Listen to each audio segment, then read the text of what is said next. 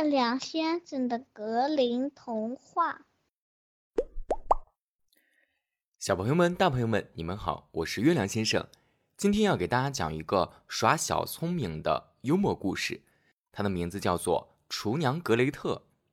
故事的主角就是一个名为格雷特的厨娘，她喜欢穿着她的红色高跟鞋，吃点西餐，喝点小酒，然后带着三分凉薄、三分讥笑、四分漫不经心的眼神，在家跳起了舞。跳完后继续吃。吃饱了才罢休，因为他说，作为一个优秀的厨娘，一定要深刻的知道食物的味道。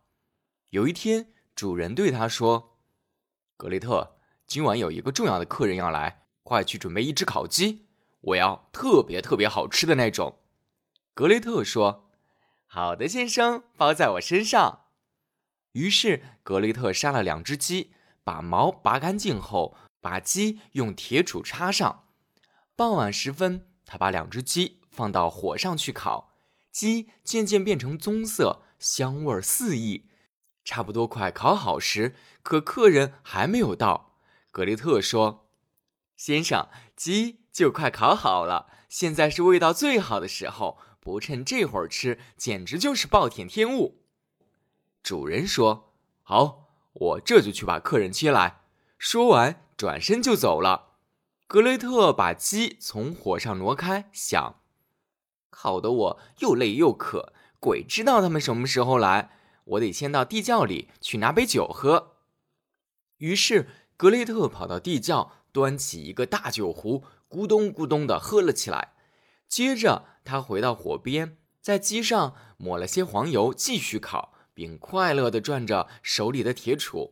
烤鸡的香气实在太诱人了，格雷特忍不住想吃，于是给自己找了个借口说：“也不知道这味道合不合适，我得先试试。”说着，他用手指蘸了表面的酱料，尝了一点，说：“嗯，多好吃的烤鸡呀！现在不吃真是可惜。”于是格雷特跑到窗口，看看主人有没有回来。确认没见到任何人影后，又回到烤鸡边，自言自语道：“哎呀，这只鸡翅都烤焦了，怎么能用来招待客人呢？我还是把它揪下来吃了的好。”他切下鸡翅，吃完了，觉得味道好极了。吃完后，格雷特还是馋，于是他又说：“这只鸡只有一只翅膀，不太对劲儿。”另一只也应该切下来，要不然主人就会发现少了东西。吃完两只鸡翅，格雷特又跑到窗口看主人有没有回来。确认没人影后，格雷特心想：说不定他们根本不打算回家，已经去别处吃了。反正两只鸡翅都被我吃了，倒不如痛痛快快的再喝上一口，然后把这只鸡都吃掉。给他们留另一只当做夜宵便是了。所以格雷特又跑到地窖，倒了满满一壶酒，拿回餐桌上，然后愉快的把一整只鸡都吃掉了。这时主人还是没有回来，格雷特又馋了，盯着另一只鸡说：“这两只鸡生前应该是一对儿，烤熟了也该在一起才是。既然吃了一只。”再吃一只也没什么错，吃烤鸡怎么能少了啤酒？